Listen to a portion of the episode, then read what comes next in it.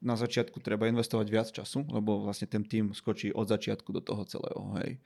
A vlastne tá, tá krivka je taká, že, že času investovaného je veľa, ale tá hodnota je nízka. Hej, Výborne že... nabiehaš na moju ďalšiu otázku. Hej, no, a potom, super, potom vlastne ako ten, ten potrebný čas na realizáciu tej hodnoty sa vlastne znižuje a tá hodnota rastie. Hej. Čo znamená, že treba toto klientovi vysvetliť a celý čas mu dávať do hlavy, že že ten time spending není lineárny. Hej. A, není to asi, prepačte, prerušujem, short-termová záležitosť, že ty musíš do toho veľa času investovať a long-termov sa ti tam potom ukáže ten difference medzi tým.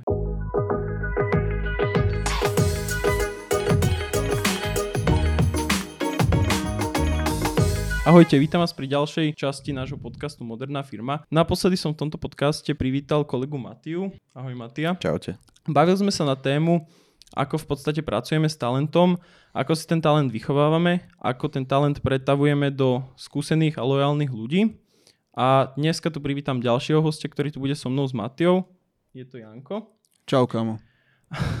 Janko je v podstate taký starší Matia je, je to dosť fany, ale že prečo to hovorím takto, Janko je Matio bratranec. V podstate je to najstarší člen týmu svojím spôsobom, ale aj najmladší zároveň, pretože nás joinol ako keby len 9 mesiacov dozadu, čo je oproti takým mm, mohikánom ako Gríši Mate.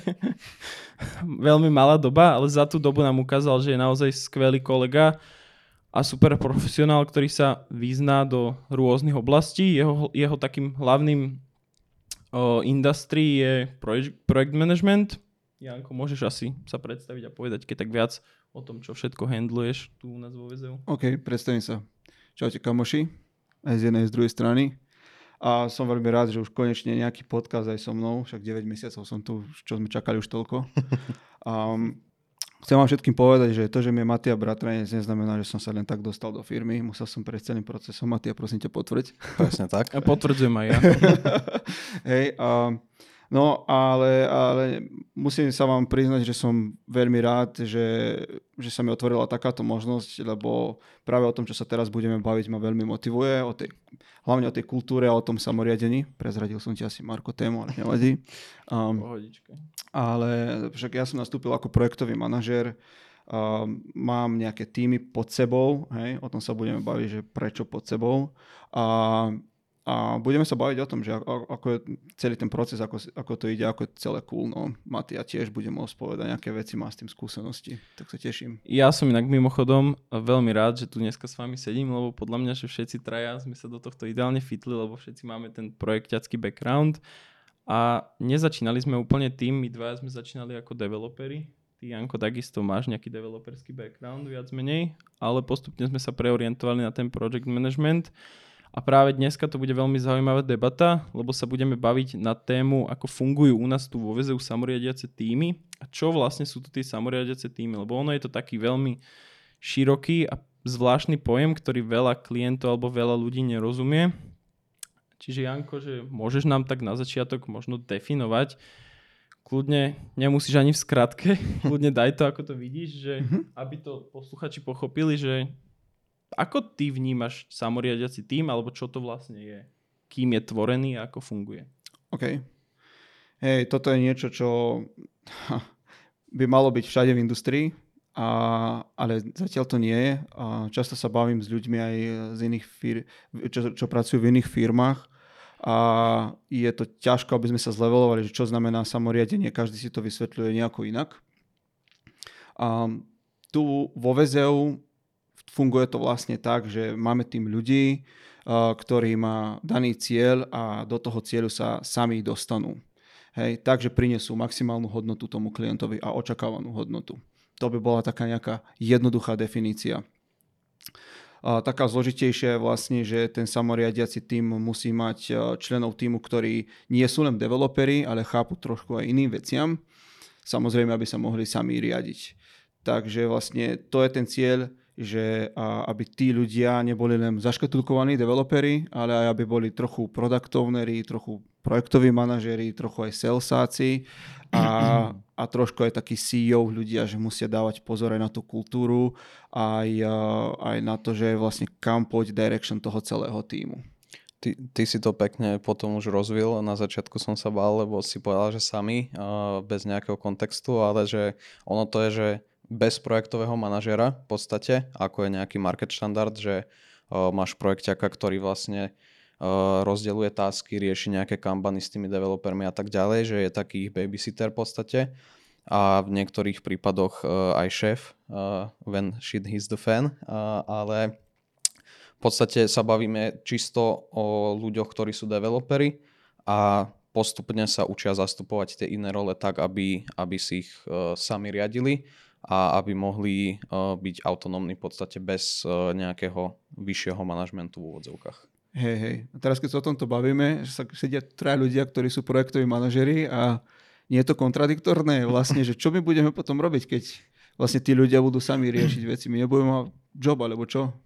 To, to, to som rozvíjal aj, aj v minulom podcaste, čo sme mali s Markom, že, že práve, že nemať čo robiť uh, ako človek, ktorý je, je proaktívny a nejaký vizionár, je práve, že tá najlepšia vec, lebo ty, ty môžeš rozmýšľať a otvárať iné agendy a povedzme, že pracoval na tom, jak posúvať firmu, namiesto toho, aby si robil nejakú, e, nejakú manuálnu robotu, ktorá je, že nejaké syncovanie sa s týmom a tak ďalej. E, ty namiesto toho hľadaš práve, že tomu týmu nejaké, nejaké príležitosti, že jak sa rozvíjať a povedzme zapájaš sa do toho, aby tie týmy mali uh, možno lepšie projekty, lepších klientov, uh, väčšie nejaké projekty, ktoré ich môžu posunúť tiež na úroveň vyššie uh, ako developerov. Čiže ono to není, že my nebudeme mať čo robiť, my budeme robiť potom úplne iné agendy. Ke, keby, keby celé VZO bolo samoriadiace, čo sa týka developmentu, tak je to asi to najlepšie, čo sa môže stať. Presne tak. No a čo potom, aké budeme mať na LinkedIne statusy? No budeme, že, že VZO. to je všetko. hej, hej. OK. Ja inak chalani teraz rozmýšľam, že ako to správne zaframovať, aby to aj ostatní ľudia v zásade pochopili a podľa mňa najlepší prí, najlepším ako keby príkladom alebo proof konceptom toho, aby tomu začali chápať je, že si to vysvetlíme na nejakom príklade. Čiže hneď na začiatku ma napadá, že viete možno tak, keď tak v krátkých, ale trefných bodoch zhrnúť, čo všetko musí dnešnej dobe v IT priemysle, v našom industrii vlastne handlovať projekťak, aby sme si to tak nejak vedeli porovnať Hej, že ak ten tým je samoriadiaci a vieš si ako keby tie agendy rozdeliť pomedzi tých ľudí, tak potom vyhodnotiť z toho na základe toho, hej, že čo ktorý človek potom vie za toho projekťaka riešiť a tým ho odľahčí na iných frontoch. Čiže viete to jeden z vás v kľude vymenovať, prípadne sa môžeme doplňať aj všetci traja. Asi to nebude problém. Tak, tak môžeme sa pooplňať, ale v podstate, čo je taký aspoň čo ja vnímam ako market štandard, ako to asi zo skúsenosti bude mať možno iné, Uh, ale že projekťak je taký prietokový ohrievač, uh, to tu veľmi často sme používali, že medzi, medzi klientom a, a interným týmom developerov alebo aj externým týmom developerov. Čiže je to v podstate človek, cez ktorého tečú informácie. Čiže klient má nejakú požiadavku, projekťak povedzme vytvorí tiket v nejakom systéme, odkomunikuje, uh, odkomunikuje to na developerov a tým pádom developeri na tom idú pracovať, uh, ak to komunikuje klientovi a takto do nekonečna, kým sa neskončí projekt. Tiež je to akože ne, väčšinou nejaká kontaktná osoba, väčšinou takí klienti chcú komunikovať čisto s projekťakom, uh, takí bežní klienti a chcú, aby on akože riešil tie problémy už s tými developermi, nechcú byť napriamo na nich prepojení. Čiže je to taký komunikátor a potom tiež uh, taký organizátor, ktorý sa snaží udržiavať nejakú harmóniu a zladenosť v týme vlastne, že aby tiekli informácie správne medzi tými developermi, aby sa stíhali deadliny a aby sa deliverovali tie uh, featurey, ktoré sa vyvíjajú v správnom čase a v dobrej kvalite. Máš to doplniť, Janko? No, presne to, čo si povedal, je, že, že tie očakávania a poviem to tak, že externého prostredia a nejaké normy, ktoré sú nastavené a štandardy globálne, a ako funguje väčšina firiem, je tak, že vlastne ten projektový manažer je taký bottleneck, hej, a že toto je niekedy dobrá vec, ale vo väčšine prípadov to nie je dobrá vec, lebo potom, keďže komunikácia je najdôležitejšia vec e, pri realizácii projektov, môže prísť do komunikačného šumu a vlastne projektový manažer môže zle odozdať informácie, lebo môže sa stať, že napríklad ako ja, že nie som že expert v programovaní, môže sa stať niekedy, že tie informácie zle prenesiem a sam, samým tým možno sa posunie deadline alebo budgety a môžem negatívne vplývať na, na, tém, na realizáciu projektu. Díky. Uh, ja by som sa ešte vrátil k tomu, čo si ty, Matia, vravel, že nie každý klient je rád, ak musí komunikovať povedzme s týmom, ale že chce priamo komunikovať s projekťakom. Prečo si myslíš, že to tak je? Alebo že prečo si všímaš ty na tých klientoch, že to potrebujú, alebo že vyslovene, že necítia dôveru v developerov, lebo si povedia, že sú to len developery, alebo o, toto je tiež zaujímavé. Akože ono, ono to nikdy alebo teda väčšinou není ten rovnaký dôvod. Uh, niekedy uh, je to presne tak, jak si hovoril, že, že a všetko to akože vyplýva z toho nejakého market štandardu, na, na ktorý sú ľudia zvyknutí. Čiže niektorý klient povie, že no však ale developer, že není kompetentná osoba na komunikáciu, že on je iba nejaký uh, spotený, okoliranatý človek, ktorý proste búcha do klavesnice 8 hodín a potom ide domov že nemôžem ja s takým človekom komunikovať. Uh, druhý prípad je potom, že, že keď uh, sa aj nadviaže tá komunikácia s developerom, že väčšinou, uh, ak ten developer ešte není dostatočne zaškolený, tak fakt tá komunikácia niekedy nemusí byť až tak priamočiara a developeri sú ľudia, ktorí rozmýšľajú dosť technicky, dosť uh, sa zamýšľajú aj nad uh, architektúrou celého projektu a tak ďalej a tým pádom tá komunikácia môže byť moc ako keby komplikovaná pre toho klienta, moc technická. Čiže toto je jedna vec, ktoré sa určite dostaneme, že nejaké, nejaké vzdelávanie v tej komunikácii tých tímov. Uh, ale toto môže byť napríklad ďalší dôvod, ktorý je, že, že tí projektoví manažery väčšinou by mali byť uh, viac high level v tej komunikácii, lebo presne ako Janko hovoril, že, že väčšinou nejsi technický človek, keď si project manager, alebo nevieš presne tú vec, ktorá, ktorá sa robí. A tým pádom ty musíš tie informácie komunikovať s tým klientom viac high levelovo a tým pádom on, on tomu oveľa viacej chápe, o čom sa bavíte to, čo ten klient nevidí, je, že vy vlastne jednu vec o, môžete riešiť akože na 3-4 krát vlastne, že sa to musí vrácať e, cez teba k developerom a naspäť k klientovi. A na opačnej strane, keby komunikoval s developerom, tak bolo by to komplikovanejšie, ale vlastne by, by hneď mal tú vec poriešenú na, na jeden stream komunikácie. Čiže asi takto. Uh-huh. OK, no tak moja otázka predtým bola, že teda aké ako keby agendy rieši teda projekťak teraz by som to pra- priamo otočil a prirovnal k tomu, že to sme sa bavili, že aké agendy rieši projekt ak zase v normálnom riadiacom týme, kde mm. ten princíp je úplne obyčajný, ako funguje v zásade väčšinou vo viacerých firmách.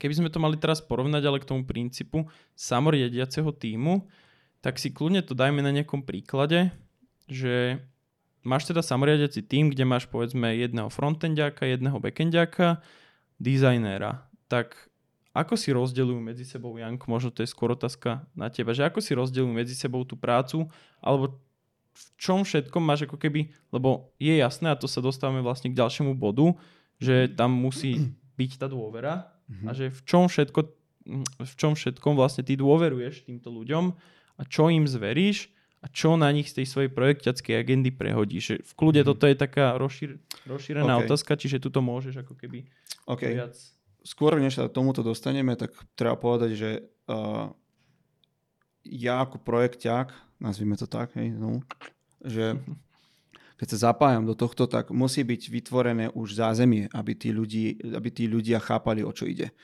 Čo vlastne je kultúra firmy. Hej. Uh, môže sa stať, že je nejaká firma, ktorá nemá kultúru ako má väzo, k čomu sa tiež môžeme dostať a nejaký tým sa rozhodne, že ideme riešiť samoriadenie, tak tá, musí sa urobiť taká, že mikrokultúra v tom týme. Hej. Čiže ako som spomínal, to zázemie je veľmi dôležité, lebo uh, o čo ide? Ľudia sa musia dobre cítiť, keď chodia do roboty. To je prvá vec. Musia vedieť, prečo chodia do roboty. A ďalšia vec je, že musia si kontrolovať ego. Alebo keď je veľa ega, dobré mať ego, to je veľmi dobré, hej, ale treba si ho vedieť kontrolovať. Čiže ďalšia vec je, že musia byť v prostredí, kde uh, je toto normálne, že poviem to tak, že zabezpečené a musia pochádzať od seba, že chápem aj ostatného a nebudem sa snažiť presádzať veci, ktoré si myslím, že sú najlepšie. Poviem, ale nesnažím sa presádzať. No a v tom momente, keď sú takéto nejaké základné veci, a, tak potom sa môžeme začať baviť o tom, že ako by som ja ako projekťa vstúpil do tohto. A, mám teraz šikovný tým chalanov, ktorí a, aktívne riešia samoriadenie a snažíme sa niektoré normy nastaviť, aj keď toto nie je dobrý výraz, ale povedzme, že nech všetci chápu, čo to znamená. Uh-huh. A, čo znamená, že tí chalani uh, si sami nastavujú plán. Uh, Matia je na tom projekte product owner, čiže my sme začali klasicky, že, uh, sme, že Matia to s klientom vlastne celé nastavil, povedzme to tak, že tie, tie základy, tie fundamenty a ten dom už stavá vlastne potom uh, projektový tím. Hej, a títo ľudia vlastne si sami plánujú a, dopredu, že čo, ako, kde, keď sú nejaké rizika, tak si ich sami kalkulujú. A, a ja vlastne v tomto týme zatiaľ fungujem len tak ako mentor. Že a, ja som taký, že poznám, ako funguje sales dosť dobre, poznám, ako, fungujú, uh, komunik- ako funguje komunikácia s klientmi a oni, keď sa bavia o veciach, ako poriešiť nejaký konkrétny problém v developmente, tak ja nahodím, že uh, nejakú tému, že či sú si istí, že by bolo dobre ísť týmto smerom. A my to tu vo väzov nazývame, že ich challengenem. Hej. A, ale ja sa im absolútne nestariem do tohto a ide to veľmi dobrým smerom, lebo už sme mali ups and downs, čo je perfektná situácia. Volá sa to, že uh, self-correcting systém, alebo neviem, seba opravujúci systém. A, a vlastne ide o to, že uh, akurát som sa s manželkou dnes ráno v aute bavil o tomto, že keby v lete napadol sneh, tak príroda sa postará o to, že sa prispôsobí tomu snehu na týždeň. Je to jedno, povedzme, že je týždeň v lete a potom sa roztopí ten sneh, tak príroda sa vráti. Nie je tak, že neviem, strom povie, že teraz listy budú padať a neviem, hryby budú riasť a tráva bude v hibernácii. Nie, proste každý ten organizmus v tom ekosystéme sa prispôsobí na tie externé vplyvy. No a takto funguje ten tým, čo znamená, že ak príde nejaký problém, tak oni vlastne plávajú v tom, ale prispôsobujú sa. A toto je vlastne základ samoriadenia. Výborne si to prirovnal. Fakt asi už lepšie si to ani nemohol vysvetliť. Hej, nemám rád sneh. sneh no. Ostáva mi tam teda otázka, že ty ako projekťak, keď v zásade zapojíš takýchto ľudí a spolu mm-hmm. tvoríte ten projektový tým, spolu ste pri všetkom plánovaní, mm-hmm. v zásade tásky sa rozdelia a chalani si možno presne zoberú pod ich responsibilities aj také veci, že ísť na meeting s klientom sám bez teba, potom dať nejaké info vo forme nejakého statusu, usporadúvať si ako keby svoj, svojvoľne daily stand-upy proste vo firme bez toho, že by sa ťa povedzme zapojili, potom ti nejak odovzdať jednoducho vo forme statusu info, aby tam zase nebolo treba nejaké dlhé syncovanie, že je pri týchto všetkých agendách a aktivitách ešte stále niečo povedzme nevyhnutné, čo stále musíš ty riešiť a čo je ako keby tá tvoja responsibility a mm, ako keby nie, že nechceš, ale že neodvážiš sa ju možno, a to je tiež zlé slovo, že neodvážiš sa, lebo tým ľuďom veríš a musíš im veriť, ale že možno není táto agenda určená preto, aby to v podstate ostatní ľudia riešili, ale stále je to ako keby niečo tvoje a musíš to riešiť, že či tu niečo takéto je mm-hmm. a ak hej, tak čo konkrétne? OK, na tomto projekte konkrétne sa uh, starám o to, že uh, poviem to tak, že upratujem tie hodiny, čo znamená, že uh, a aby oni nemuseli chodiť do systému a pozerať, že aký je status projektu a tak ďalej, tak ja sa pozriem každý druhý deň alebo na konci týždňa a zosumarizujem chalanom a poviem im, že hej, takáto je diagnóza celého projektu, hej, že aké sú data, že aký je budget a tak ďalej, hej. Takže, ale vôbec im nerípem do toho nič, len im dám informácie. Hm. Hej. To, toto je väčšinou tá vec, do ktorej veľmi nechceš močiť tých developerov, lebo zase je to, je to robota, ktorú sa musíš naučiť a to je presne to, že upratovanie hodín a tí, čo ste možno počúvali aj ostatné podcasty, viete, že my transparentne reportujeme odpracované hodiny klientom vlastne. A zase akože snažíme sa to postupne zautomatizovať, aby to ani akože projektiaci nemuseli do toho investovať veľa času ale uh, sú určité veci, aby som aj tebe zodpovedal na otázku, do ktorých nechceš veľmi omačať tých developerov, lebo to je ako keby že extra manuálna práca. Lebo tieto všetky veci, čo spomínal Janko, to není nejaká akože, že extra uh, hardskillová robota, je to skôr plný soft skill, ktorý je, že komunikácia, napísanie správy a tak ďalej. Hej, čiže tuto sa posúvajú ľudia v tej, tej soft skillovej časti, ale ty keď máš developera, ktorý má na sebe 30-40 taskov, 50-60 za celý projekt povedzme, a kodí proste 6-7 hodín denne proste, a tak ty, ty mu nechceš ešte dávať na plecia niečo, že dobre, že choď, vytvor nový sheet a skopči si link a pošli to klientovi. Čiže sú vyslovene také uh, manuálne veci, ktoré, ktoré ty ne, nemal by si odozdať na toho developera, lebo mu len prikladáš robotu na plecia. Hej, tieto, tieto soft skillové veci to není veľmi prikladanie roboty, je to skôr prikladanie zodpovednosti na toho človeka, s ktorou sa on nejak musí vysporiadať ale vyslovene hociaká vec a nemusí to byť iba to reportovanie, ktorá by pridávala nejakú robotu na plecia tomu developerovi, by si, by si nemal dávať do toho samoriadiaceho týmu. Práve na to by mal tam byť ten koordinátor alebo projektový manažer, ktorý, ktorý presne rieši tieto veci. Hej. To neznamená, že on je nad nimi. Hej, on je vlastne rovno ako aj oni, čiže každý má nejakú zodpovednosť len v inej sfére. Hej. Čiže ako developer kódi, tak projektový manažer si pozrie tieto veci a odovzdá. A keď sa to zautomatizuje, tak to možno nebude ani potrebné. Alebo môže sa stať, že aj člen týmu povie, že hej, že mňa to baví, ja to budem riešiť, ja to budem stíhať. A v tom momente sa katne táto mm. rola. Hej. To, to, to sa mi stalo na jednom projekte, uh, kde náš kolega Denis uh, sa, sa mi takto ponúkol, že uh, a ešte aby som dal kontext, tak uh, Finax, čo máme projekty, tak oni sú tiež uh, založené na princípoch samoriadenia a není to až také vypilované jak Jankové projekty, uh, ale je to v podstate, že chalani si plánujú, komunikujú a zľadujú sa v podstate sami. Ja som iba taký, že dostávam od nich informácie a snažím sa nejak to korigovať celé, aby nám to vychádzalo. A hlavne som zodpovedný presne za tieto veci, že za reportovanie čísel a za udržiavanie budžetov. A stalo sa mi, že, že došli chalani za mňou, že, že počuj, že ja by som si zobral úplne v pohode túto agendu, že keby ťa to zaťažuje a tak ďalej. Čiže ono to, to samoriadenie uh, vlastne aj presahuje už do tej firmy postupne, ke, keď sa to implementuje, že, že tí ľudia vidia vlastne, že, že ty ako ten manažer, že, že nebudeš asi iba sedieť na riti, keď, uh, keď ich necháš, aby sa sami riadili, ale že ty robíš iné super veci a to som sa s ním potom aj bavil, že on vlastne vidí ten posun, keď ja nemusím investovať hodiny do toho, že sa furt s nimi zľaďujem a tak ďalej. A práve, že toho inšpirovalo k tomu, že aby si zobral tú agendu. Ja som mu samozrejme nedal, nechcel som ho zaťažovať. A akože pobavili sme sa o tom samozrejme ako o všetkom, že čo by to pre neho znamenalo a takto. A som mu vysvetlil, že to není žiadna magia, že to je iba práca s číslami v tabulkách v podstate a nejaké e, vzorce a tak ďalej. Čiže sme sa zhodli, že, že to by akože nebol nejaký extrémny posun nejakého skillu u ňoho, takže to, to budem stále robiť ja, keďže to asi je vždycky najefektívnejšie, keď to robí človek, ktorý, ktorý sa tomu rozumie a vie to, nie na šupu. Uh, ale čo som tým vlastne chcel povedať je, že, že presne takéto samoriadenie presahuje aj do tej firmy a nejak začne postupne definovať aj tú kultúru vlastne, že, že tí ľudia si začnú uvedomovať uh, viac uh, to, že kde môžu pomôcť v podstate aj vo firme.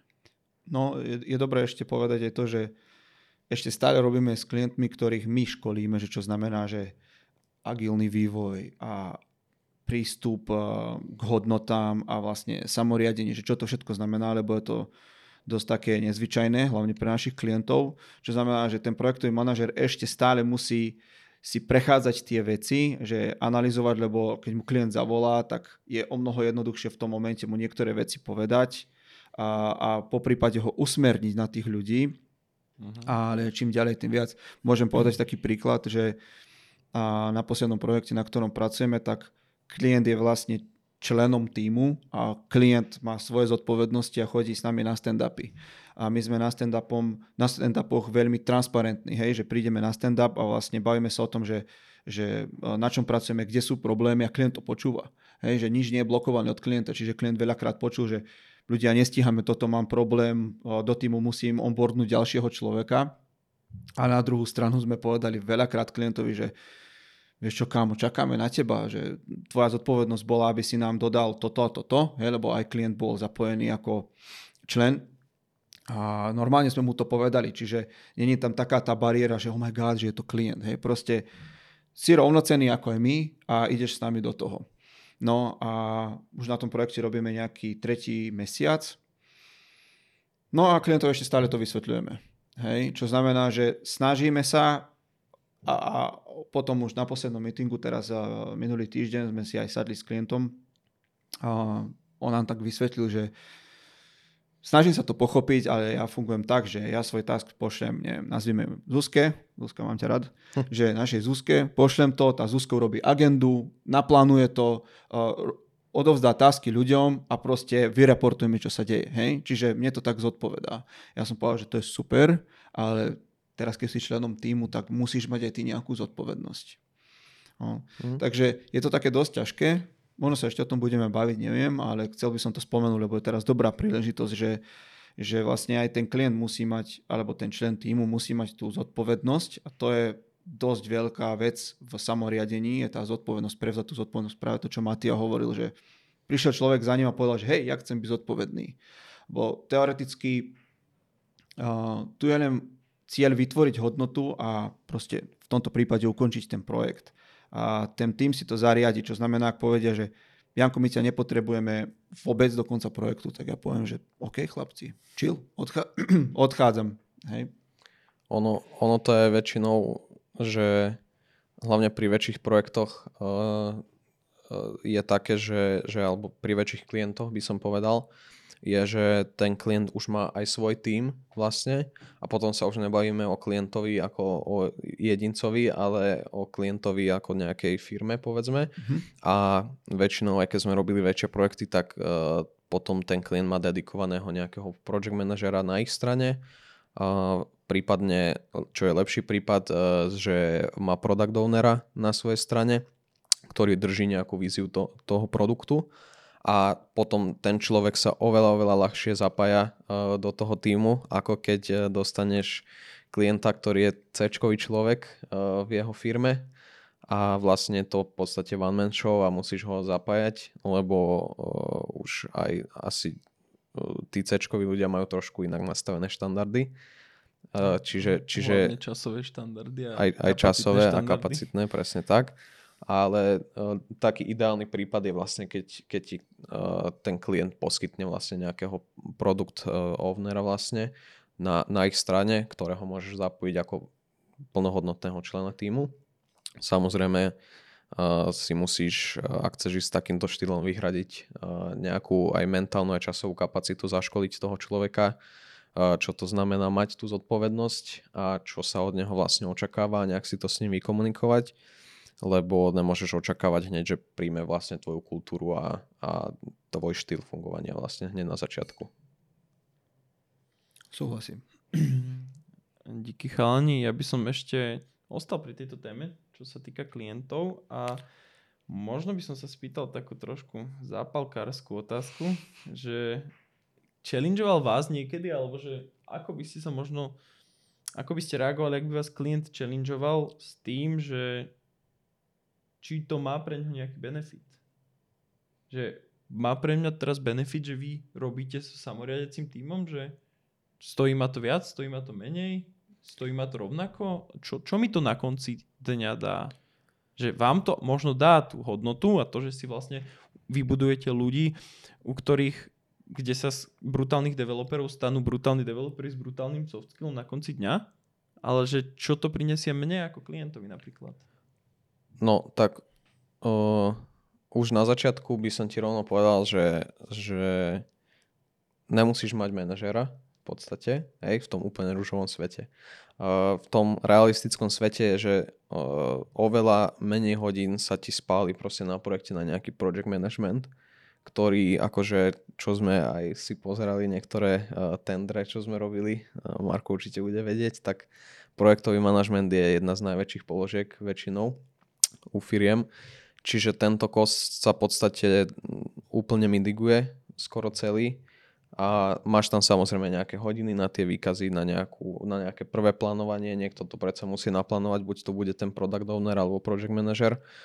A to už môže byť aj záležitosťou nejakej, nejakého finále analytickej fázy vlastne. A druhé je, že, že ďalší benefit, že máš tú priamočiaru komunikáciu, čo keby máme presne ten uh, krásny, rúžový, perfektný samoriadiaci tým, tak aj tá komunikácia je perfektná, čo samozrejme v reálnom svete tak nefunguje, ale uh, vlastne ty máš priamočiaru komunikáciu s tými, kto, s tými, ktorí vyvíjajú tvoj produkt a tým pádom to je ďalší, ďalší šetrič času vlastne. Aj, aj hodinovo, ale nemusíme sa baviť hodinovo, ale kľudne sa môžeme baviť aj časovo, čiže, čiže sa budú lepšie veci stíhať. Keď tí developeri majú nejaký problém, vyhodnotia si, že je to niečo, čo by mali riešiť s tebou ako s klientom, tak idú priamo na teba. Nečakajú na respons od nejakého projektového manažera, ktorý môže mať dovolenku, môže akurát e, končiť e, pracovnú dobu a ísť domov a teraz oni nemôžu, lebo robia do 10. večera a chcú to poriešiť proste rýchlo, tak takto vedia proste tebe spraviť e, nejaký, nejaký digest informácií, ktorý, na ktorý ty vieš odpovedať a automaticky hneď busneš priamo do toho developmentu. Nemusíš čakať na nejaký bottleneck, jak povedal Janko, že cez, cez ktorý tečú informácie. Čiže suma sumarum, ak by som to mal zaframovať aj takto pre ľudí, ktorí to možno pochopia až niekedy teraz, neúčtuješ tam klientovi nič navyše, skôr tento model je nastavený tak, že ti dokáže ešte presne ušetriť čas a tým pádom aj fakturovateľné hodiny. Áno, a nejde až tak o tie peniaze, ale ide o ten čas. Hlavne keď chceš riešiť veci rýchlo a agilne, tak proste nemôžeš sa spoliehať na nejaký, na nejaký bottleneck, že, že pôjdu cez neho informácie, lebo takto nebude proste fungovať. Čiže okrem peňazí je tam aj čas Hej, a hodiny. keď je prietokový ohrívač odpojený, tak cez neho nepôjdu ani informácie, ani nič. Keď ho zašrobuješ, tak nepôjde. Tu je taký jediný problém v tom celom, je, že na začiatku treba investovať viac času, lebo vlastne ten tým skočí od začiatku do toho celého. Hej. A vlastne tá, tá krivka je taká, že, že času investovaného je veľa, ale tá hodnota je nízka. Hej, Výborne že... nabiehaš na moju ďalšiu otázku. Hej, no, a potom, super, potom vlastne ako ten, ten potrebný čas na realizáciu tej hodnoty sa vlastne znižuje a tá hodnota rastie. Hej. Čo znamená, že treba toto klientovi vysvetliť a celý čas mu dávať do hlavy, že, že ten time spending není lineárny. Hej. A, a není to asi, prepačte, prerušujem, short-termová záležitosť, že ty musíš do toho veľa času investovať a long-termov sa ti tam potom ukáže ten difference medzi tým, hej? Áno, áno, to je presne, ide presne o to, že ty na začiatku vlastne začneš to riešiť a vtedy sa tie zmeny najviac stávajú, takže ten tým sa adaptuje, to čo sme teraz dávali, to porovnanie leto-sneh, a ten, ten tým sa adaptuje na tie, na tie zmeny a potom, keď sa to lokne, tak už tie zmeny ich je rázovo menej aj keď príde tá zmena, tak ten tým sa rýchlejšie adaptuje na to. Čiže ten, a to na začiatku všetko projektový manažer pokrýva bežne. Hej? Že keď sa to začne riešiť, ako ide, ukazuje, ale ten projektový manažer to pokrýva a ja by som práve že nechcel nikdy takto viesť projekty, ani ich nebudem, lebo tá transparentnosť je najdôležitejšia. Trošku to bolí, lebo ten klient potom nechápe, ale časom, keď vidí výsledky, tak potom to pochopí. Dúfam, že po tomto podcaste už všetci naši klienti pošlem všetkým link a budem rád, ak si to potom všetci pozriete a začnete nás možno challengeovať, ale trošku s relevantnejšími pripomienkami. Super Janko, výborne ste na to nadviazali. Ja som potom ešte možno chcel nadviazať aj na to, ešte sa tak trošku vrátiť naspäť, že Matia, ty si spomínal, že kolega Denis, čo je už mimochodom skúsený, skúsený senior, v podstate 20 6-ročný developer, ktorý sa už v, tom, v tejto oblasti pohybuje naozaj veľa a dlho. Uh-huh. Ako je to možno, lebo Janko, ty si presný opak napríklad Matiu v tomto, že ty máš na svojom projekte aj človeka, ktorý je že teraz momentálne od dnešného dňa druhák na strednej, na strednej hej? Uh-huh.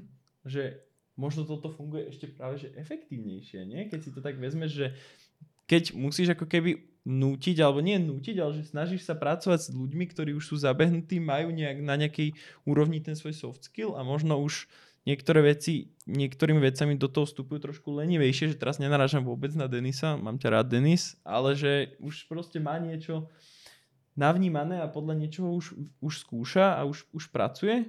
A presne opak pri takomto nejakom stážistovi, čo vlastne nadvezujeme aj na tú tému, čo sme naposledy s Matiom natočili podcast, tak tam ten stážista nemá ešte také soft skill skúsenosti, že už, už v tom veku, v tých 16 rokoch sú to brutálni developeri, ale možno aj ty porovnaj, že či sa ti, alebo ak máš na projekte staršieho developera a potom tam máš stážistu, či sa ti ako keby na to prispôsobí ten stážista O, tu, ti, tu, ti lepšie, budem, alebo- tu ti budem asi hneď oponovať a možno mi aj Janko dá zapravdu, možno nie. No, To som A- presne chcel. Lebo počuť. uh, Janko od začiatku pracoval uh, s juniormi až mediormi, uh, lebo nám to tak kapacitne vychádzalo. A potom sme sa dostali k takému spoločnému projektu, uh, kde sa zapojili vlastne seniory. Uh, spoločnému, že ja a Janko sme na ňom. A myslím, že Janko dosť pekne zhodnotil, že, že jak je to pracovať so seniormi. Ale je tam jedna veľmi dôležitá poznámka, že, že záleží veľmi od kultúry, ktorú máš nastavenú uh, u tých ľudí, lebo toto by podľa mňa platilo, keby nemáš dobrú kultúru, že sa ti oveľa ľahšie robí s mladými, jak so staršími, nejaké takéto ráznejšie zmeny. A tým, že my máme super otvorenú kultúru, tak práve, že tí seniory sú, sú asi najlepší ľudia, s ktorými akože môžeš robiť takéto zmeny, lebo uh, oni jednak budú tomu chápať, ale druhé, že budú ťa challengeovať a budú sa pýtať a budú nejak formovať ten systém tak proste, aby, aby bol čo najlepší vlastne. Hej, čiže taký stážista, povedzme, hlavne ak uh, ne, nemá akože obrovskú sebadôveru, tak uh, proste ti bude pritakávať na veci. A to väčšinou môže byť aj dosť veľký problém, lebo ty nastavíš nejaký systém a keď máš povedzme, že juniorov na projekte alebo mediorov, ktorí nemajú nejak super vyvinutú akože že, uh, seba dôveru, tak vlastne sa dostaneš k tomu, že ten systém bude podľa teba a oni sa podľa toho budú riadiť, ale že, že nejaké feedback loopy na ten samotný systém neprebehnú. Čo naopak u seniorov a ja vnímam na svojich projektoch je, že presne keď niečo sa im nezdá, nefunguje uh, a povedzme niekedy aj nevyhovuje, tak proste ti to hneď na rovinu povedia, lebo už, už sú extrémne ostrielaní tými projektami a majú tie veľké skúsenosti a oveľa, oveľa skorej ťa, uh, ťa nakopú do zadku, by som povedal, ke, ke, Vypnú. ke, keď, niečo, keď niečo nefunguje, lebo už si, už si proste zažili veľa situácií na rozdiel od tých stážistov. Čím samozrejme nechcem diskreditovať tých mladých ľudí, samozrejme sú, sú ľudia, ktorí uh, sú aj mladí stážisti alebo uh, teraz začínajúci fulltimeisti, ktorí ti kľudne naložia proste a povedia ti, že keď sa im niečo nelúbi alebo nefunguje ale deje sa to skorej u tých seniorov a uh, dokážu to, uh, že není tam taký rozdiel, ako si, uh, si možno myslel alebo chcel prezentovať. Hej? Čiže Výborný point. Ja som čakal, že sa tohto chytíš. Mm. Že Ešte- si obhajíš Denisa. ešte, no aj Denisa aj ostatných, ale ešte by Janko mohol povedať možno z tej perspektívy tých juniorov a mediorov. Mhm. Uh, jasné, že zoberme si to takto, že prvá, prvý level, prvá sféra nejaká je, že ten človek musí byť uh, dobrý v tom, čo robí. Hej? Čo znamená, že tí mladí chalani uh, sú veľmi dobrí, nazvem to tak, že developeri, kodery. Hej? Fantas- fantastickým toto ide, uh, splňujú deadliny, všetko OK. No to, čo, kde majú lek, sú skúsenosti nejaké a vlastne uh, často sa stáva, že tí ľudia prejavia záujem ja mám na týme, v týme ľudí, ktorí prejavili záujem sa zapojiť a zobrať si zodpovednosť na seba, tak eh, samým tým vyjadria aj záujem, že sa chcú ďalej učiť. No a tu sa teraz vrátime aj k budžetu, aj k, k tomu, že, že vlastne či takýchto ľudí dávať do týmu, určite. Uh, na to som povedzme, že tu ja niek- a sú tu vlastne chalani, ktorí sú seniornejší, ktorí to chápu, ale väčšinou si tieto soft skillové uh, mentoringy berem na seba ja, aby chalani mohli developovať bez problémov. Čo znamená, že ja s týmito mladými ľuďmi robím tak, že ich koučujem v tom, že ako komunikovať. Um, cel- celkom uh, zaujímavé metódy uh, sa uchytili, môžem aj povedať tak, že uh, chalani napríklad komunikovali so zahraničným subdodávateľom, lebo vyvíjame produkt, kde vlastne my potrebujeme ešte, nazvem to, že plugin, hej, a chalani ho... službu tretej strany. Áno, áno. Ch- Chalani vyhľadali vyhľadali, že aký plugin by bol najlepší, zavolali si s tým subdodávateľom, ktorý je z Nemecka a riešili biznis veci. No a to sme riešili tak, že ja som im urobil nejaký všeobecný blueprint, že ako komunikovať. Ja som samozrejme bol celý čas tam s nimi a vlastne nechal som ich, nech sami to celé odkomunikujú a potom sme si dali feedback. No a to je vlastne tá zmena, že oni boli vyhodení mimo komfortnej zóny, vyskúšali niečo, dostali feedback a takto vlastne. Už teraz chalani chodia sami za mnou, že hej, že chcel by som toto, urobím takto, ale často už im poviem, že ja nechod za mnou, že je to super, rob podľa seba. No, takže na druhú stranu je to, že vlastne toto je investícia firmy do ľudí a aj keď je to na klientskom projekte, tak teoreticky klient za to neplatí. Klient si zaplatí za to, že to, akú hodnotu ten developer jemu dodá, ale to, že ako sa on vyvíja, to celé investuje vlastne naša firma do tých ľudí. A to je pre mňa veľmi dôležité. Mm. Ďakujem pekne. O, mm. Blížime sa pomaly ku koncu. Ja som si ešte pripravil takú finálnu otázku, ktorú si možno, potom môžete medzi seba aj rozdeliť, lebo bude celkom dlhá. Tak sa napijem. Ak by ste mali, ak by ste mali postavať o, dva, dva pracujúce týmy s tým, že jeden by fungoval na tom obyčajnom princípe a jeden by fungoval na tom princípe samoriadenia. Ktorý z vás by podľa mňa mal väčší úspech a presne by ma zaujímali aj tie faktory, ktoré by na tej long term a short term báze zahrali ako keby tú hlavnú rolu. Tak kľudne, ak vám dáva zmysel, tak si to môžete rozdeliť. Mm-hmm. Čo chce byť aký tým? Vieš čo, skúsme si zadefinovať ešte niektoré veci, že mm-hmm tu niečo musíme brať ako konstantu, lebo to je, to je také odlišné, že ťažko sa to aj porovnáva. Hej, mm-hmm. hej lebo, lebo keby sme sa bavili, že ideme robiť projekt za, s novým klientom a za pol roka má byť hotový, tak si hoci kedy vyberem proste klasický typ týmu, proste, že projektový manažer je proste iba akože komunikátor, uh, klient nemá styk s developermi a, a keď spravíme ten projekt, tak všetci sa rozindú. Hej? To, to keby, keby boli takéto akože podmienky, tak uh, tam za mňa není o čom, že, že tam ten samoriadec nedáva zmysel, ak sa nepoznáte, ak proste ten klient je tak nastavený, ak je to rýchly projekt proste. Čiže podľa teba závisí na type spolupráce a celkovo typu projektu, hej? Áno, jasné. Keby, keby, mám, keby som ja teraz povolaný uh, do nejakého týmu, kde sú traja free, freelancery, ktorí sa nepoznajú,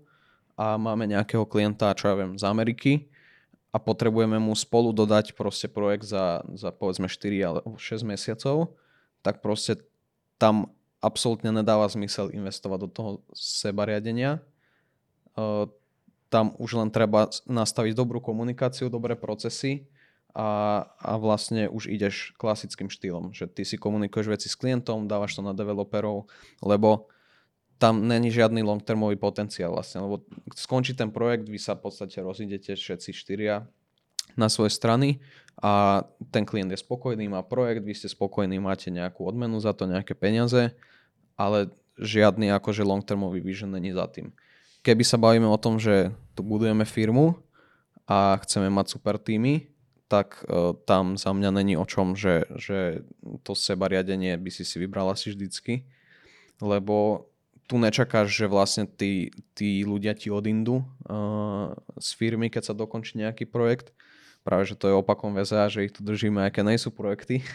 Uh, tak tu sa presne oplatí investovať do toho sebariadenia a asi taká všeobecná odpoveď že keď ideš niečo riešiť long termovo, čiže viac jak, nedám to časovo, poviem, že viac ako dva projekty, keď ideš riešiť s tým týmom po sebe, tak už vtedy sa ti určite oplatí e, investovať do toho sebariadenia na, tom, na tých projektoch. Samoriadeci týmy sa musia dobre poznať, to čo Matia hovorí. V našom prípade sa tá prvá situácia, ktorú Matia popísal, nestane, preto aj tiažíme k tomu samoriadeniu. Ale keby sme mali porovnávať, že máme napríklad, že tým A, že máme tak developera, backend, frontend uh, designera a projektového manažera a máme nejaký team B, povedzme, že dve firmy konkurentské, hej, a jeden je samoriadiaci a druhý nie samoriadiaci. Myslím si, že, že ako Matej povedal, že long termovo ten samoriadiaci tým a bude mať o mnoho lepšie výsledky. Lebo tam, tam presne vieš, že uh, ako máš fungovať, uh, už všetci sú prispôsobení na tie, na tie zmeny. Uh, ťaž, um, ťažšie príde do, aj keď príde do konfliktov, poviem, že sa ľahšie poriešia, aj tak by som to povedal, pokým je to v nejakom systéme, kde je hierarchia, veľmi jednoducho my sa pohádame, ideme za nejakým HR, HR si s nami zakáže meeting, potom si sadneme, bla bla bla bla bla bla, hej, vrátime sa a, a, a proste to, tuto sa tieto konflikty riešia uh, priamo a hlavne to, čo som spomenul na začiatku, to ego, uh, ľudia sú keď to tak mám povedať, že trénovaný, hej, že, že, že proste ten tlak a tá príroda ťa dotlačí, aby si ty to ego dal na úroveň, ktorú ten tým vyžaduje. Hej, čo znamená, že ťažko je toto porovnávať, ale keby bolo tak, že v tomto momente, keby si väzol mal zobrať tým ľudí a versus nejaká iná firma, tým ľudia, takéto iné systémy, myslím si, že by sme ich rozbili. Hej, lebo na konci dňa by sme, aj keby bolo ťažko, by sme odišli na pizzu, tam by sme sa porozprávali, pocapkali po rameni a na, ide ďalší deň. Hej. No a to je podľa mňa asi všetko. Hmm, súhlasím. Super zhrnuté. Ďakujem pekne chalani.